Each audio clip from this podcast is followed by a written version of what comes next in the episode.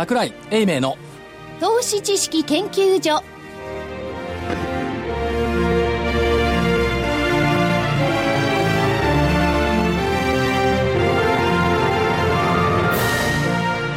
皆さんこんにちはこんにちは。こんにちは。桜井英明の投資知識研究所のお時間です本日は桜井所長が不在でございますあ、どちらか行かれてるんですね、また。鳥取だそうですそうですか。木曜日なんですけどね。後ほどまた電話かけて出ていただいて。お電話でお願いします、そして正木隊長まさきです。こんにちは。よろしくお願いします。福井主任研究員こんにちは、福井です。そして今日は大岩川源太さんにお越しいただきましたスーパーサブ源太です。スーパーサブ、いい言葉ですね。そして金内です、はいよろしくお願いしますしくお願いしまよろしくお願いしす。さて新年度に入ってからまた下がってしまいまして今年はあの、新年迎えた時もあんまり出だし良くなかったですね。良くなかったところじゃなかったですよ第8回から。ねえっ、と、あの時が6日。6連敗。今回は？7日続落 で、幅は？幅は、うん。えーと今回は？千千何百円です。千何、千円ちょっとですか？ですかね、えっ、と4月の1日に594円がありますので。ああ、1日でね。ね、ま1万あ、6100円台から1万5700円台まで相変わらずボラティリティ高いですね。でしたねねちょっと落ち着いたかと思ったんですけどなんかそんな感じはちょっと見受けられたんですが、中身を見るとそうでもないですな。ないですなないですなという。かね、新しい、まあこ、この間も話したんですが、注文がね、あのー新しいアルゴですよ、これ。新しいアルゴ。うん、だから今アルゴ取引というのは同じ株数を同じ時間でざーっとこう出るやつがあるんですけども、なんか23枚ずつ売るとかそういうやつですか？そうですね、それがちょっと株数が、株数というか、まあ、あの先物の注文がランダムになってきたのと、大量です、ものすごい。あ、そう。だから、パッと振り向いたら、あの50円ぐらい日経平均、だっと動いて、で気づいたらすぐ元に戻ってという。あだから、通常の動きじゃないんですよね、これ。それは短期的な動きなんですか？いや、売りと買い同時に出てるので、あの、カバーがすぐ入るんですよ。だからそれの応酬ですから、あの、日経平均について語ることがものすごくしんどいんですよ。あ。まあそうですね。空中戦で殴り合いってことですか、そうなんです。そんな感じ。そんな感じですね。わかんないですね、じゃあ。えーだから個別銘柄についても、あのー新しいタイプのショートセルの、ショートセルというのは大きい注文があって、その下をどんどんどんどん売っていくような形になるじゃないですか。この大きい注文が見えないんですよ。普通のちょっと大きいからぐらいパッとあって、それを誰かが取りかけると、それに合わせて売り注文がずっと出てるんですだからいつまでたってもその値段が壁になって上に上がらないという状況なんですね。粛々と下がっちゃうじゃないですか。うん、だからそれが、まあ、あーまあ、新営業年度になって出てきて、で、明日 S q で止まってくれればいいんですよ。金曜日 S q で止まってくれればと言っている恒例を取っているのは木曜日ですが、これが流れてる頃には。終わってる。終わってますね。ですね。ところで、現新しいアルゴっておっしゃいましたけど、はいそれをそういうふうに動かすより組んだのはですね、人間なわけですよね。何を意図してるんですかね、その。いや、儲けることですよね。儲かりやすいって儲かりやすいんですか？ってことですよね、きっと今の相場がそう。ですね。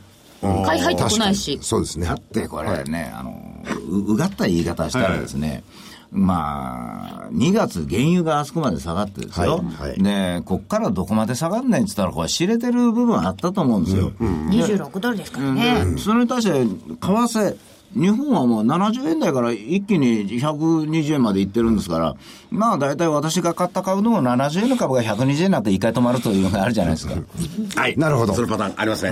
で、えーまあ損益分岐点がね、105円とか106円とか日本の企業言ってますけれども、この間まで98円とか言ってたんですから、まあ余力は本当はあるはずなんですよ。ありますね。で、それともう一つは FOMC でイエレンさんが、企業の収益を、お重視すると言ったんだから、それは暗に、あのードル安というか、ドル高は嫌だよ。嫌だよということを言ってるわけですから、それを示唆してて、大抵見ると一番の標的日本ですよね。そうなんですね。だから日本株を売って、その後から為替を叩いてやれば、辻褄が合うんで。ほんならね、なんとなく今日なんかでも、ね、8円台に入ってもお株が下がらなかったじゃないですか。はい。これはもう先に売ってるからなんですよ。あ、今そういう順番できたから、はい。じゃあ、売る方は、8円っていうのも想定していたわけですか？あのだから、105円にならなければいいけどというふうな心理で売ってるんですよ。だからそこが、明日の週末の怖さとか、こう、休み明けの怖さみたいなところがあるんで、前倒し的にこう、どんどん出るんですけども、買い戻す方も、あの今がチャンスでもあるんですよ。で、去年の感覚でいくと、お4月の頭、新しい新式のシステムをたえー使って売ってみて成功して、そこから一回戻るんですね。で、5月の、おまあ連休明けの初っ端ぐらいのところまで下がったんですね、今度は。一回4月上がって、お試ししたってことですか？僕はそう見てますけどね。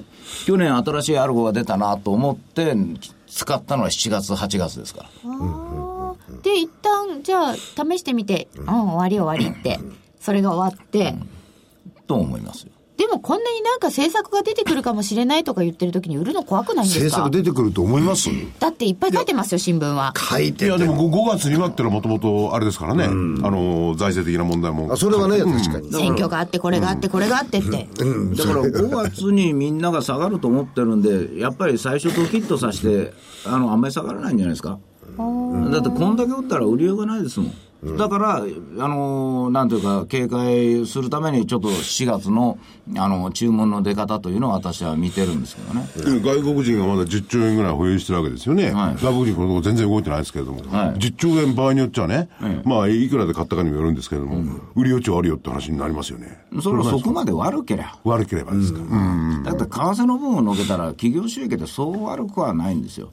ただ、うんうん。ただ為替の分があったりね、はい。あの潮目がどうのこうのとか言うじゃないですか。で潮目加えて。ね、そそれどころかね、あともうちょっと下がるとね、2月の安値はないくらいくらとかね、うん。でアベノミクスはね、失敗したと、ね負け試合に入ってるから、ここからどう片付けるんだとか言い始めるからね。実際それで儲かった人もいてるんだろうし、もうよく言うよっていう形ですよ。そうですね。でもまあ負け試合に入ったっていうのもどうするのかっていうことは、これからよりこういう状態が続けば強くなりますよね、その声はね。そうです。だから、僕なんか、その、他人が言ってると言ってるだけで、僕は何とも思ってないですよ。自分は強いとも弱いとも考えないで、うその売りの注文が出たら、あ次のポイントの日まで売りが出ると思ってますから。だからそれはやっぱりリズムでずっと出していくんですね。だから S q まで、S q 後に出てくるんだったら、今度は15日がポイントの日だから、そこを考えなくちゃいけないし。で、ここで止まんないとまだちょっと続いちゃうってことですよね。まあ、あの、はインデックスで見ればね、ただ、インデックスでもって運用してるグループっていうのはそんなにたくさんあるわけじゃないんで、個別銘柄でもってきちっと企業業績をベースにした個別の企業を買っていく。まあ、要するに企業に投資をしていく、お金っていうのもかなりあるわけなんで、そちらの方は僕は徐々に徐々に、この安くなってきたところは、買い物が見えてるかなという気はしてますけどね。で、お二人とも、まあ当然、ここに社長がいればですね、はいえー、3人ともっていうことなんですけども、もうそろそろの水準であるってことですよね。あの、近いかなとは思ってます。うん。個人的にはね。あのこの頃ね、えー評論の先生方が、あの矛盾してるようなことがあって、あの株式、まあ、トヨタ、パー7倍台ですよ。まあまあ今、今後先が悪くなるからとかいうのがあったとしても、まあまあ、まあ、ええ線ですよ。で、いい線なんだから、これが買いなんだけども、それ抜きにして、パー300倍台のものとかね、今、バイオとか、わーっと来てるわけじゃないですか。と、いうことは、今、今、トヨタとかが戻り始めるということは、向こうが、あのー今上がってる軽量級が止まるっていうことですよ。あそうなっちゃいますか？どういうことだと思うんです。そうなんだ。から、バロメーターでこう見ていきゃいいんですね。あ、経歴止まっちゃうんですか？という気がしますよ。そちらの方が動き出せば。ただ逆に言うと動き出すまでの間は、こちらの方で、あの、個別でいくのかなという気はしてます。ファンドもね、アクティブ型みたいな、大きなお金がちょっと小型が買ってたりするわけじゃない動いてますよ。ですか。かなり。ええだからその辺が一巡してるんで、ちょっと変わってくる要素があるんですよ。まあ、どっちにしろ、まあ、本当は休んでほしいんですよ。一旦。で早ければ潮目が変わるのは来週かもしれない。まあ、そうだと思いますね。来週の火曜日の5番ですね。はい。はい。S q 通過しはてどうなるでしょうか。さて、今日は、えー株式会社 SLD 代表取締役社長、青野隆さんにお話を伺っています。じゃあ社長よろしくお願いします。よろしくお願いします。ます。株式会社 SLD 証券コード3223ということなんですけども、えー、具体的には業用からまずお話頂戴できますか？はい。えっ、と、弊社の経営理念が to entertain people と。より多くの人々を楽しませるために。そうですね、はい。という理念を掲げておりまして、あいろんなあの、まあ、エンターテインメントというか、ライフスタイルの、えー提案、プロデュースをしているんですが、はいえー現状はまずはですね、えっと、飲食店舗の展開、えー直営展開をまずメインに、えー行っております。ということは、まあ、あの、表面上こう拝見すると、飲食店舗の運営に見えちゃうんですが、そうじゃなくて、基本にあるのは、より多くの人たちに楽しんでいただくと。これがコンセプトとはい。いうことですね。はい。で、えっ、と、具体的には、まあ、あとはどんな方向を目指して今やっておられるんですか？そうですね。もともと、今の中心は飲食店舗直営展開なんですが、はいえーもともとはですね、音楽イベントや、えー音楽のえーイベントスペースの展開というのも、はいえー創業当初からやっておりまして、ええまあ、そういう意味では音楽という、えーコンテンツをあの主に扱ったりはしていますね。なるほど。はい。ということは、まあ、飲食、それから音楽とはいいうことでいくと、ある意味、クールジャパンの一つになってくると考えていいんでしょうか？そうですね。そこまで目指していきたいなと思ってます。はいはい。まあ、あの、現場のクールジャパンはいという格好ですか？そうですね。そういういろんなコンテンツが生まれるような、まあ、プラットフォームみたいな店舗をこういろいろ作っていけたらなとは思ってます。はい。で、カンパニーポリシーが、これまたすごいんですよ。全員企画、全員現場主義。はい。これはどういうことですか？全員現場主義ってどういうことですか？これ。まあそうですね。あの、これは特に飲食企業で私もあの、新卒の時にですね、はい。えーまあ就職をしようと、えー思っていたんですが、ええ。あの、もともとアルバイトをずっとしてた、えーところが、えーまあいわゆる個人店でして、はい。えーまあ新卒で就職するとなるとやはりまあある程度の規模のまあ企業が経営する飲食、えー店舗に、えーまあインターンで行ってる時に、はい。まあいわゆるチェーン展開のまあ、まあ凄さももちろん知ったんですけども、ええ。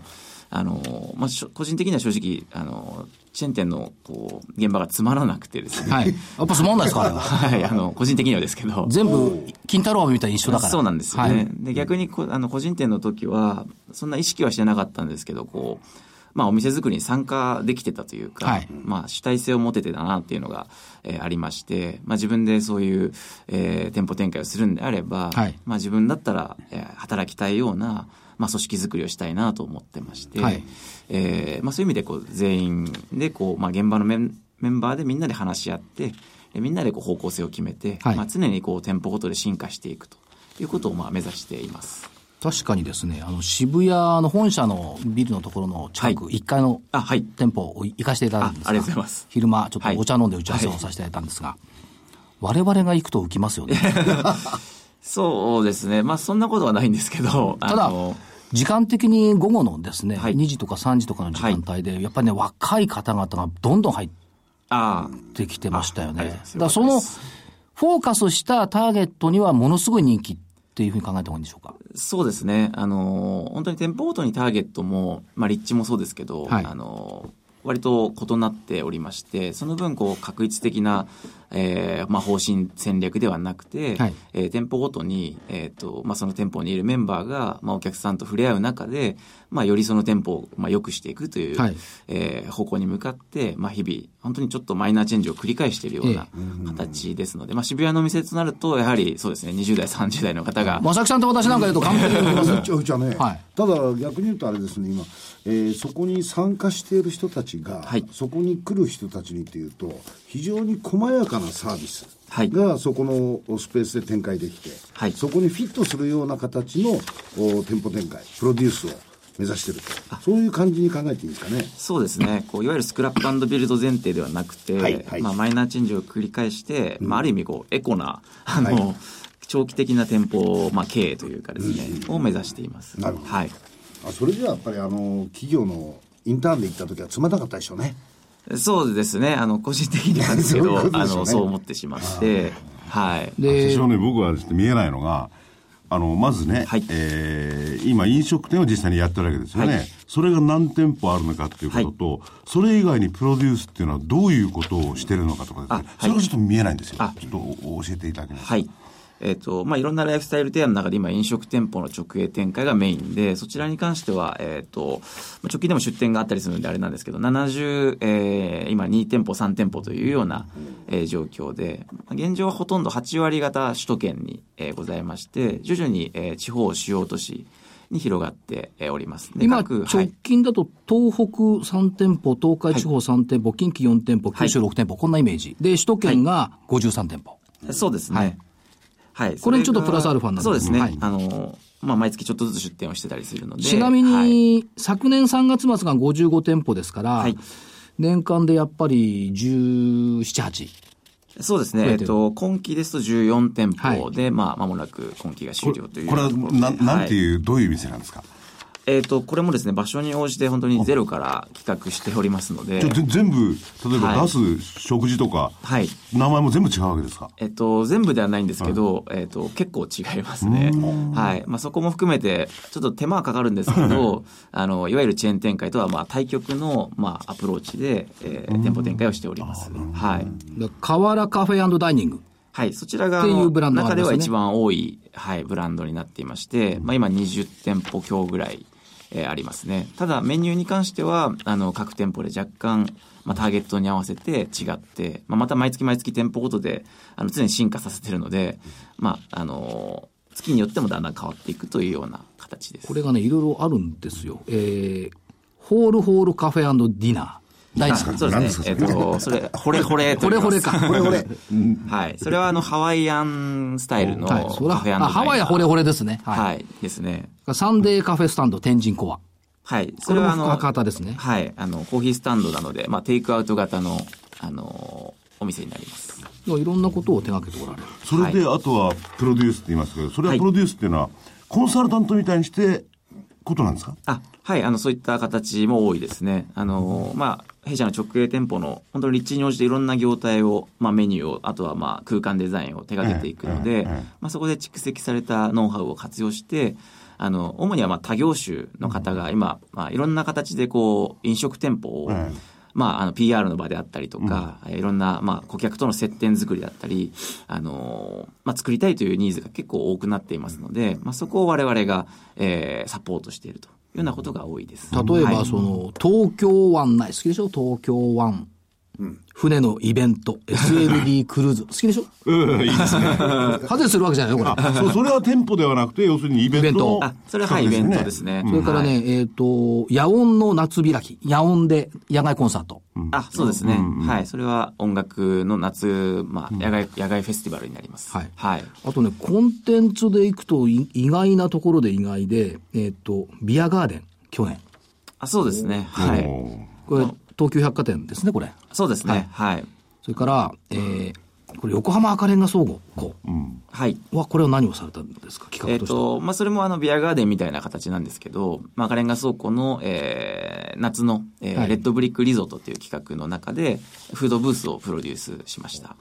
ということは社長スペースがある程度あるところに、はいどういうものを作るか、はいどういうコンセプトでやるかっていうものを全体をプロデュースするとあそんなふうに考えていいんですかね？はい。おっしゃる通りです。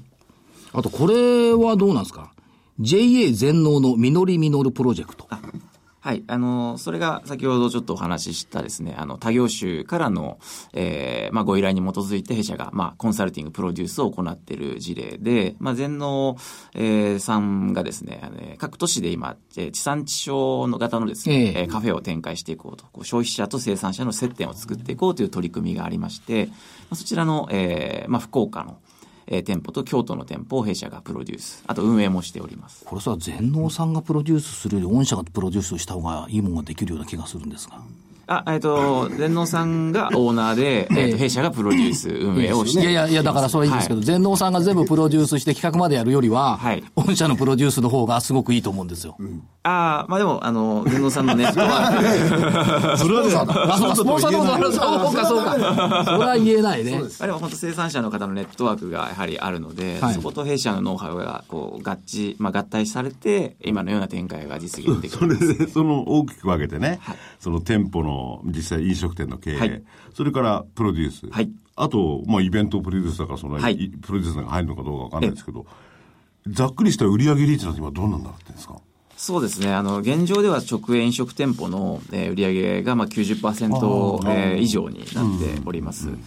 ただ、まあ、あの、残りの、あの、弊社ではそれを飲食サービスと位置づけてまして、で残りのすべての、まあ、あの、のサービスの総称をコンテンツ企画サービスと言っているんですけど、あとの10%のはい、そこには本当に、あの、飲食サービスの、あの、ようなですね、今後、まあ、幹となる事業の、まあ、種が、あの、いっぱいあるような形で、まあ、空間プロデュースであったり、店舗のプロデュースだったり、音楽イベントだったり、え様々なんですけど、今後はその中から飲食サービスに次ぐ柱を育てていきたいと。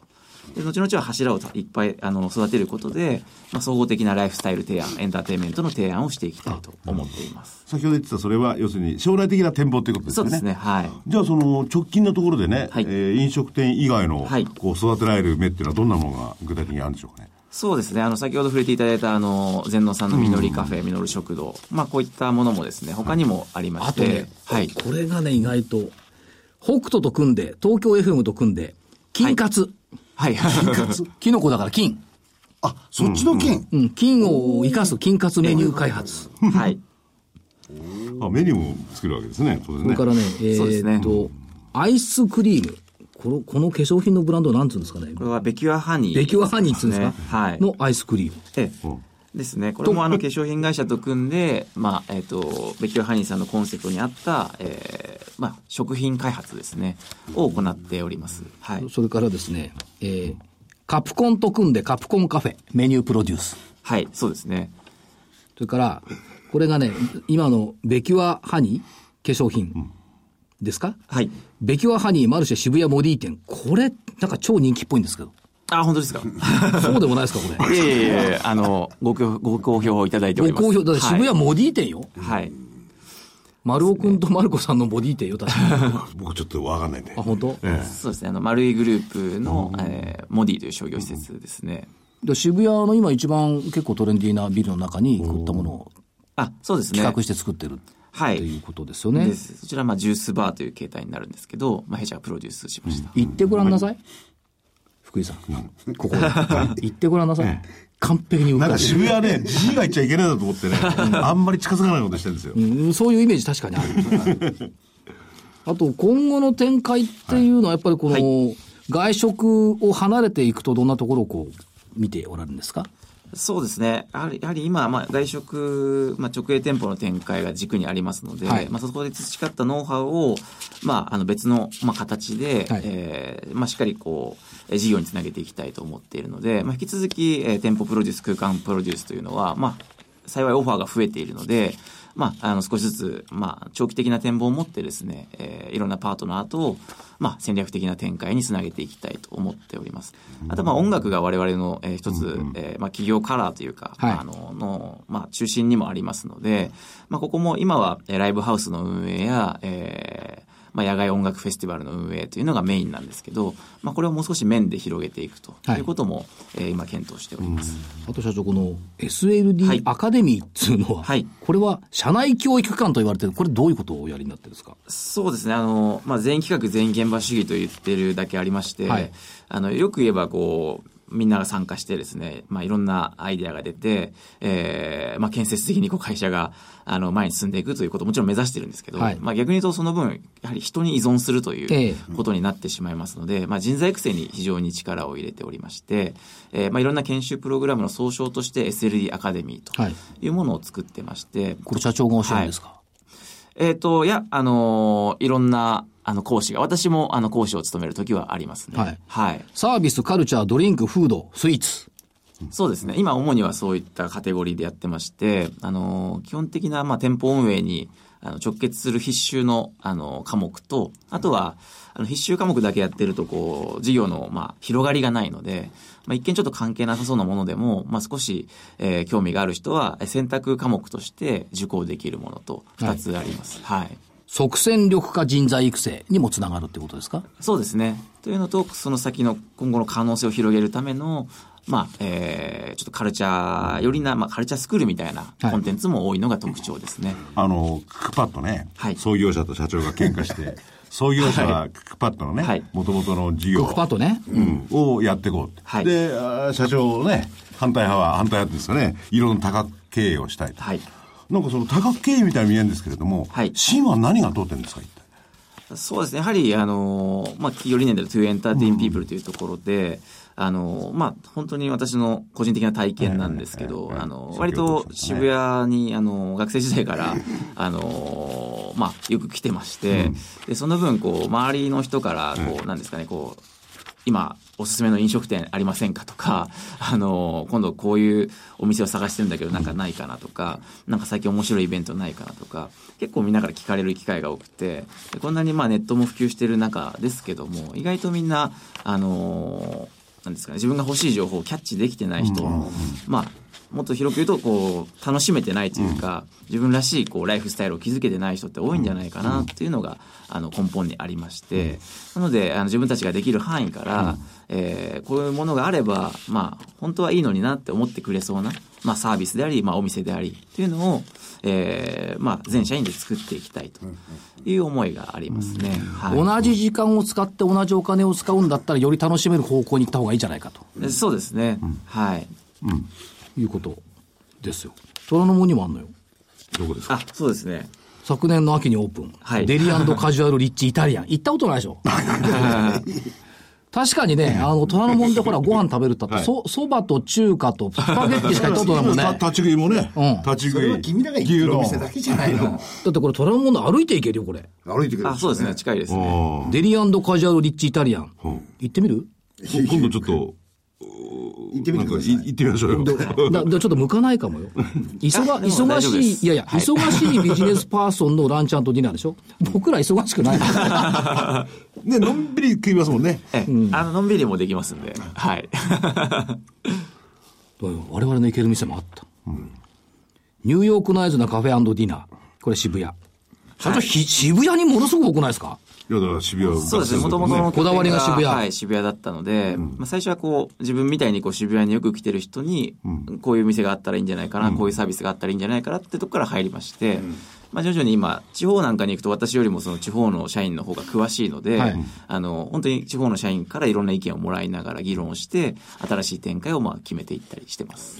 元ニューヨーカーとしてどうですか、このニューヨークの店。ニューヨークナイズなカフ いやわかんないェデデナー。はあ、そうかもしれないですね。ね、あの、紙を見せていただいてるんですが、なんかニューヨークの感じがしますよ。そりゃ、そりゃそうでしょう。これだけど、プランニングというか企画の方の方がいずれこれ伸びていくんでしょうかねどうなんでしょう実際のはい店舗企画よりは、はい企画そのものの方がはい将来ウェイト高まるというふうにお考えになってるんでしょうかえっ、と、そうですね。あの、今の飲食サービスを軸にするというフェーズは、あの、どこかで、あの、ブレイクしていきたいという思いはあります。ただ、それが、まあ、あの、まあ、昨年上場しまして、はいえーそこまでは、まあ、あの、今の軸である飲食サービスをしっかり、えー着実に成長させるという戦略を取ってきたんですが、えーまあ、今後に関しては、まあ、コンテンツ企画サービスの中にあるような、はいいろんな種も含めて、はいえーまあ、具体的な今戦略をですね、えーまあ、策定している最中ですね。多分最初に会社創業されたのが平成16年の1月。はいで、最初にスタートした事業がはい東京湾のクルーズなんですよね。そうですね、SLD ブクルーズ。だこねっちの方が、これ平成10 16年の2月でしょで、カフェ業態1号店が渋谷に開いたのが16年の9月なんですよ。はいやっぱスタートはこっちのイベント企画なんですよね。そうですね。はい。で、ゴールも多いやそういう分。意味で言ったら、あの、言葉でイベントやってのは結構多いですよね。はい。で、イベントやと、また飲食店が結びって僕の知り合いなんかもいるんですよ。はい。あるんですよね。はいそこからどう大きくなるのかなっていうのはちょっとね。そうですね。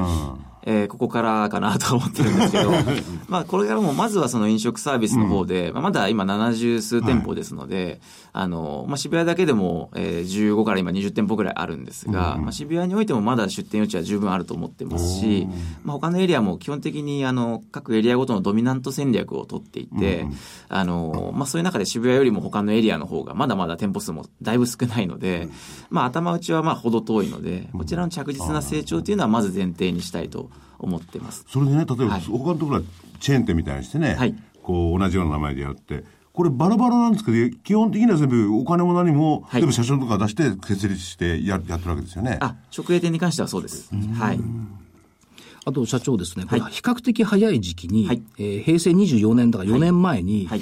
アジアのお事業展開の共闘法ということでのシンガポール子会社、はい。設立されました。はい。この意図はどこにあったんですか？そうですね。あの、これも、あの、地方都市もそうですし、海外も含めて、特にエリアの、あの、限定というのはしてなかったので、はいあの、まあ、それより以前は少し、えー海外出店っていうのも、まあ、会社の規模からして現実的じゃなかったので、はい。あの、まあ、実現はしなかったんですけど、まあ、一つのチャンスとして、まあ、ちょっとチャレンジを、えーその、タイミングで、はい。えーまあ、たまたまシンガポールという、えー土地を選んでやってはい。みました。まあ、ただ、なかなか、あの、やはり遠隔地の中でですね、まあ、1店舗の、えー管理というのが少し、まあ、難しくなってきたので、はい。えーその、まあ、約2年後ぐらいにですね、あの、一応、まあ、現地の方にもう譲り渡しまして、はい。はい、今はちょっと、あの、日た本国内ただまあ視野にはアジアは入れてる。そうですね、まあ、アジアかはちょっとわからないんですけど、海外というものを視野に入れてる。はい、海外というのはこれから、はい、確実に視野には入れたいなと思ってます。あとは、パルコーさんとの業務提携、これも大きかったと見ていいですか？そうですね。あの、まあ、パルコさんであり、全農さんであり、はいまあ、えー、先ほどのベキュアハニー、えええー BCL カンパニーさんなんですけど、あの、まあ、我々独自の展開だけではなくて、まあ、そこで培ったノウハウが、まあ、いろんなパートナー、えーとの、まあ、協業によって、えーそれも事業化できてきた一つのきっかけになりました。最後に社長の夢を伺っておきたいんですが。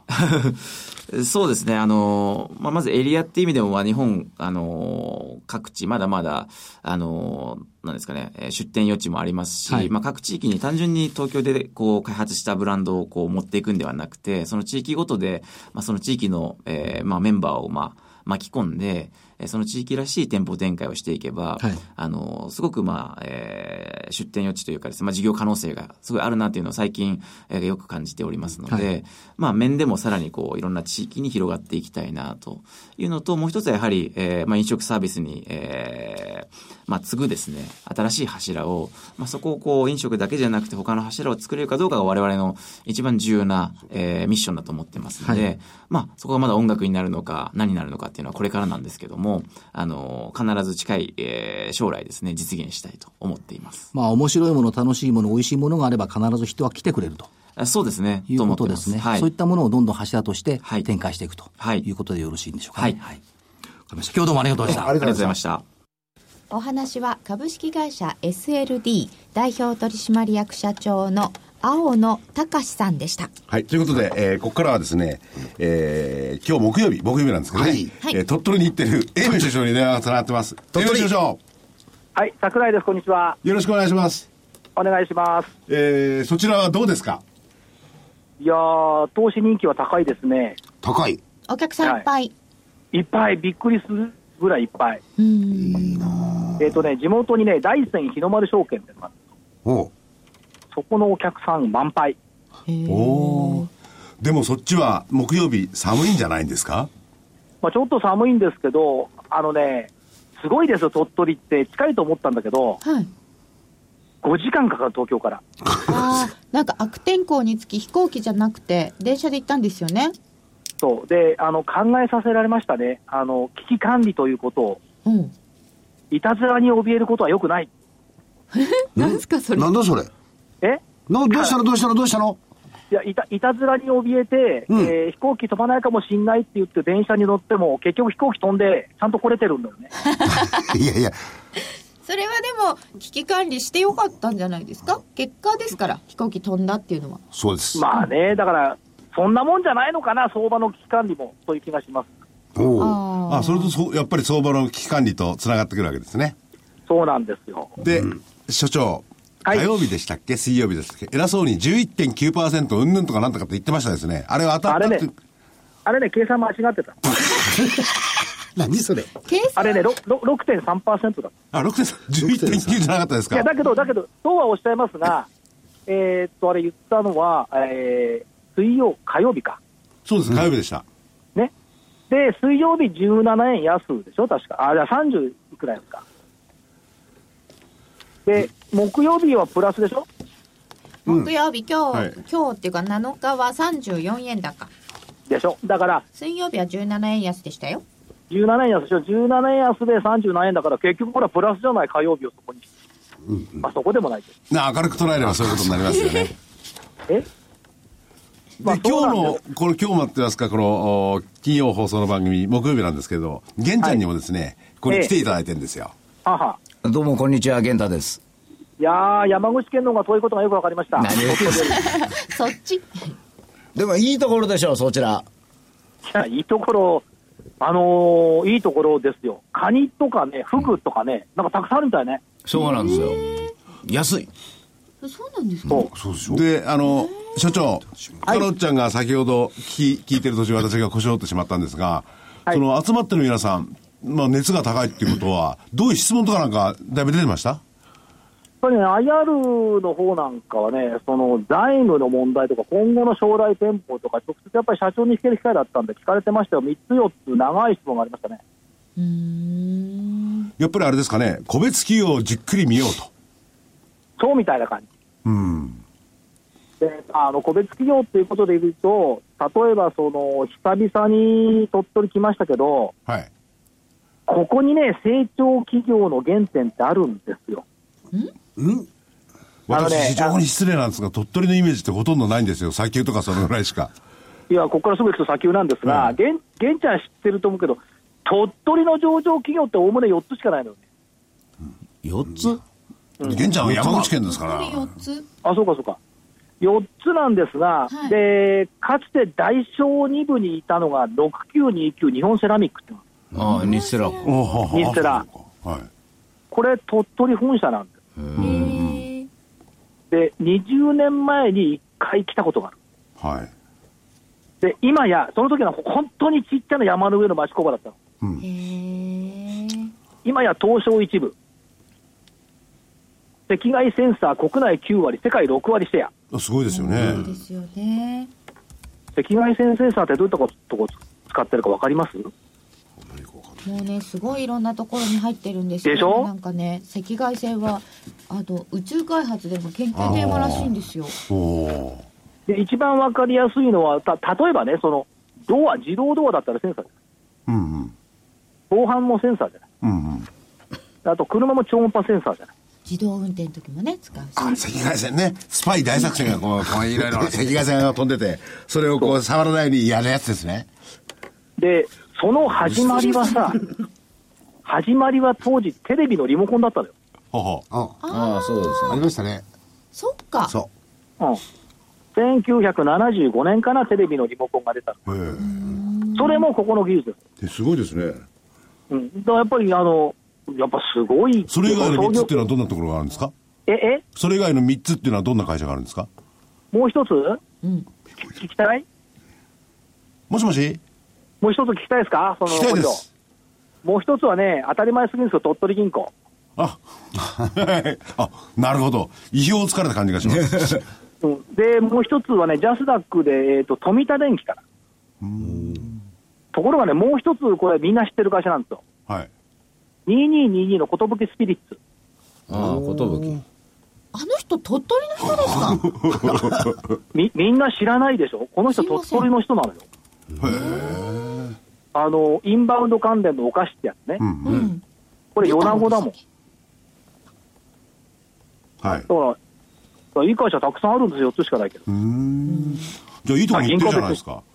えじゃじゃあそういうところだとあれですね、やっぱりあの、投資家の方々も、そういう個別企業を見る目っていうのは非常に、あの、お培われているんでしょうかね。と思いますね。えやっぱり、まあまあ、まあ、でね、元に戻るとね、えうんうん。さっきの日テラの社長が言っていたのがね、名言が残ってるんですよ。金がなきゃ使わなきゃいい。うーん。これ、福井さんよくわかる。はい。ね、それ借金するなってことですか？そうそう。自分で作りやいい。うん。ここまでわかるよね。そこまでわかりますね。さらにす、日本がダメなら世界で売りゃいい。うん。それから、えーもう一つ、適正価格を確保しなければ、お客さんに納得していただけるような商品は作れません。そりゃそうだ。最高の製品を適正な価格で提供することが私たちの使命ですとおっしゃってた。へえ。でこれが今欠けてんじゃないの？ね安くてもいいから売りゃいいになっちゃったんじゃないの？うん。また豚丼というんですか、そういうのも出てきましたからね。330円ぐらいで。ずっとそういう時代だったんですよね。安値そういう意味でやっぱり、下げても売れないんだったら、上げても売れない、下げても売れない、ファーストリテイリングみたいな。あれはどうなんですかね。ねえ。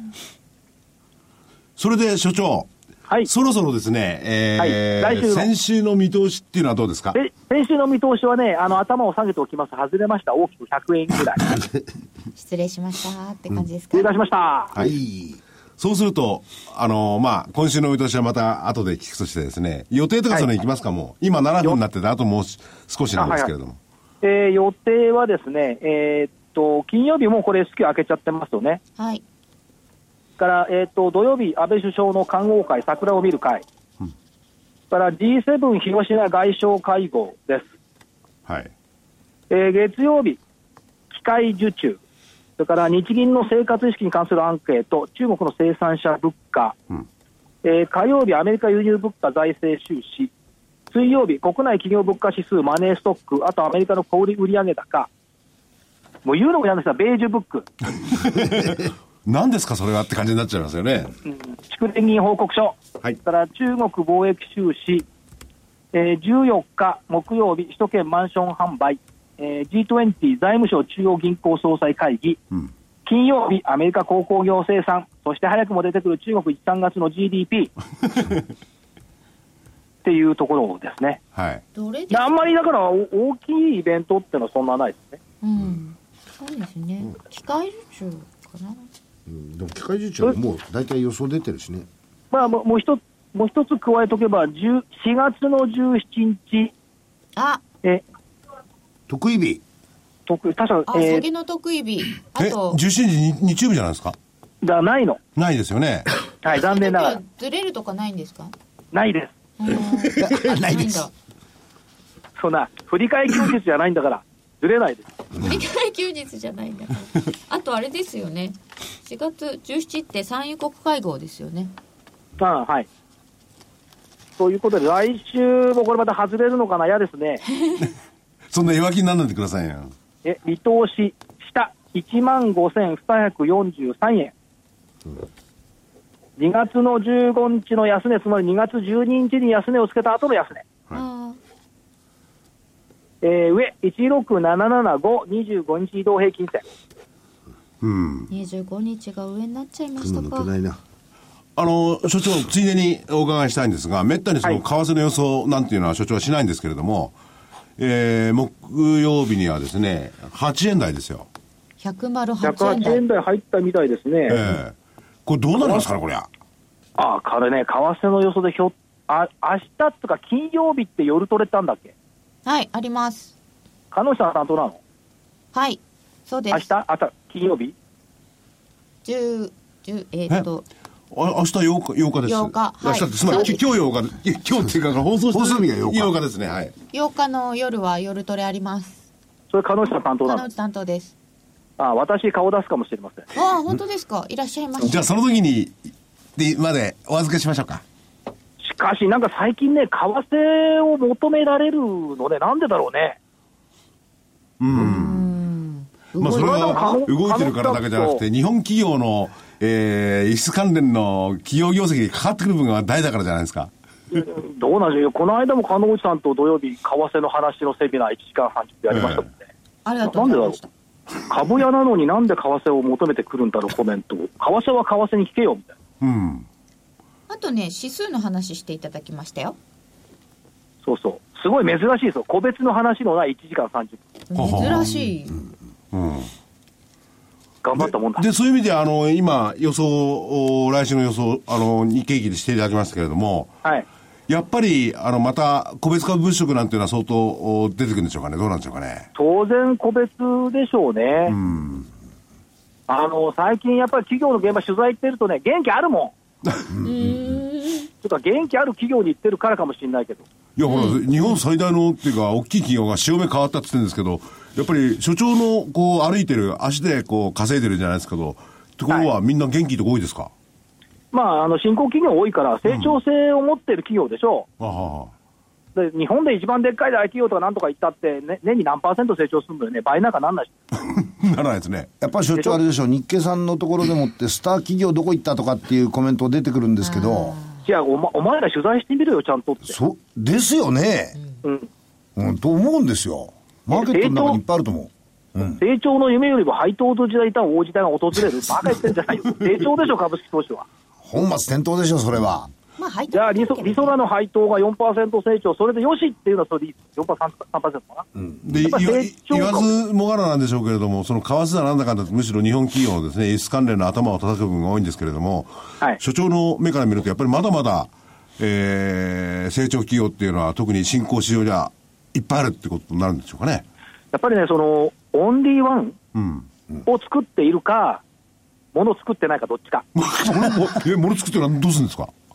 いやいや、ものを作る会社は、はいこれはもう日本でやるべきもんじゃなくて、やっぱ世界の新興国に作らせりゃいいじゃん。うんうん。でその象徴がアップルが難聴でグーグルが頑張ってるって、ここじゃないですか。まあ、なるほだから、まあ作らないっていうか、そのソフトだとか技術だとか、ど。うん。サービスだとか、そういったもので勝負してる会社じゃないとんダメなんじゃない、なるほど要するに作るところと使うところをマーケットをきちっと選別しながらやればいいということですね。そう、だから、作るところは為替だなんだらかんだら言いますけど、使うところは関係ないもんね。うん。それから、やっぱりその人が欲しがるものを作んなきゃダメを作るんだったら、うんうんうん。今までの日本企業の成長の歴史っていうのは、人が欲しがるものを作ってきた歴史でしょ？はい。であえてその日本のものづくりを否定はしませんけども、パラダイム変化してるもんだって、その意味でも。ね何が欲しいいんですかね、今。でそれが分かんないんでしょ。だから分かんないんだった。分かんないんだけど、新興企業はみんな見つけてきてるじゃない、そのスマホの使い方とか、それをドローンの使い方とか。でも、やっぱりも、ものではなくてなんか、本当に喜びとかそういう部分が多いですよね。今の LINE とかそういうのいろいろ子供たちがやってるじゃないですか。まあ大人もやってるんですそうそうそれは本当に楽しみだけどやってますからね。うんだから何、2万円ぐらいのトースターがうんバカ売れして手崩れしないってどっか日記に書いてあったけど、トースターが欲しくなるようなトースターって、これは外カリカリの中ぐにゅぐにゅっていう、それができる技術でしょ？うん。ね、そういうのもめっけなきゃいけないんじゃない？みんなが欲しがる。へえいいですね、ねそうそうトースター。そういうところをどんどん見つけて、はい。所長は日本国中、いや、世界も歩き回ってくださいよ。いやいや、番組これでいいから。いやいや、ああ 明日の夜の夜トレまでに帰ります。とりあえずね、鳥取から西の方行くもっと。もう行かない。もう行かない、戻ります。はい。はい。お疲れ様です。気をつけて、はいこれからも動いてください。失礼しました。はい所長でした。ありがとうございいました。ということで、はい。このぐらいで終わりさせていただきます。はい。失礼します。